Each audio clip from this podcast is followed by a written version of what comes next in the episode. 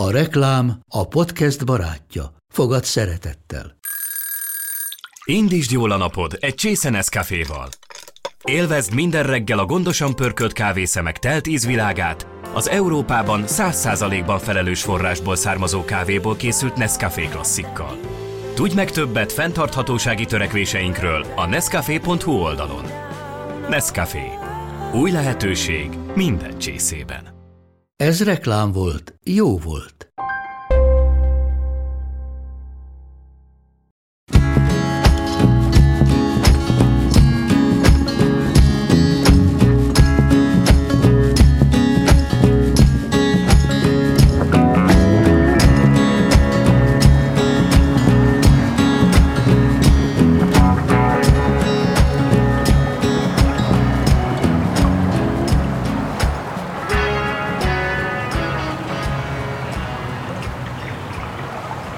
A rakodópart alsó kövén ültem. Néztem, hogy úszik el a dinnyehéj. Alig hallottam sorsomba merülten, hogy fecseg a felszín. Hallgat a mély. Mintha szívemből folyt volna tova, zavaros, bölcs és nagy volt a duma. Mint az izmok, ha dolgozik az ember, reszel, kalapál, vájogot vet, ás. Úgy pattant, úgy feszült, úgy ernyedett el minden hullám és minden mozdulás és mint édesanyám ringatott, mesélt, és mosta a város minden szennyesét. És elkezdett az eső cseperészni, de mintha mindegy volna, el is állt, és mégis, mint aki barlangból nézi a hosszú esőt. Néztem a határt. Egykedvű örökeső módra hult színtelenül, mint tarka volt a múlt. A Duna csak folyt, és mint a termékeny másra gondoló anyának ölén a kisgyermek, úgy játszadoztak szépen, és nevetgéltek a habok felé. Az idő árján úgy remektek ők, mint sírköves, dülöngő temetők.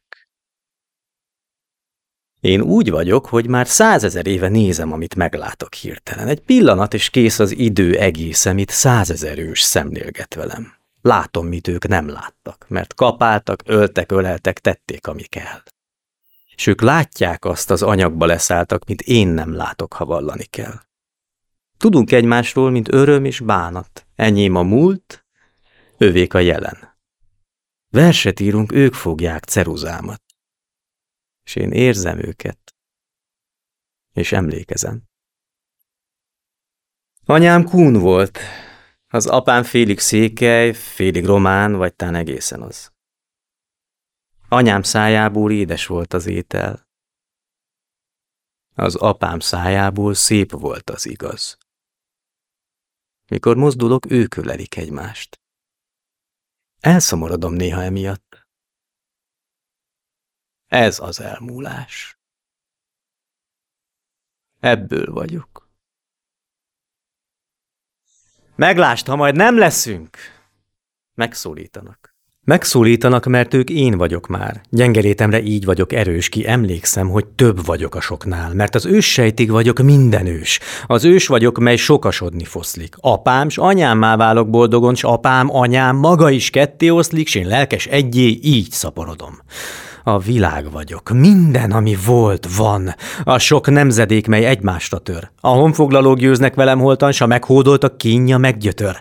Árpád és Zalán, Verbőci és Dózsa, török, tatár, tót, román kavarog-e szívben, mely múltnak már adós a szelíd jövővel? Mai magyarok. Én dolgozni akarok.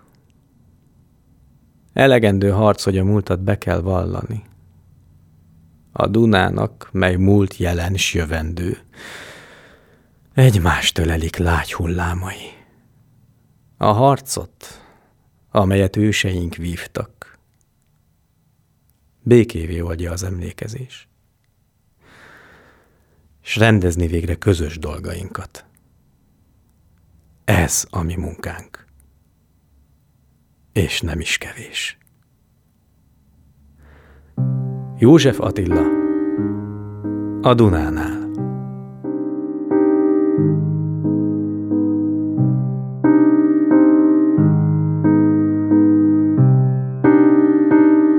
A világ tele van gyönyörű, inspiráló és felkavaró szövegekkel, amiket nem kell megmagyarázni.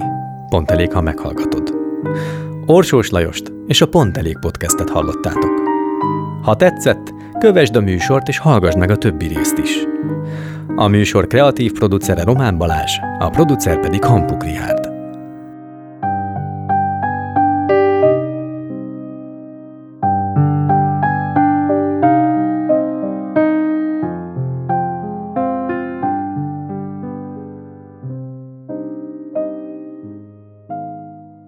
Beaton Studio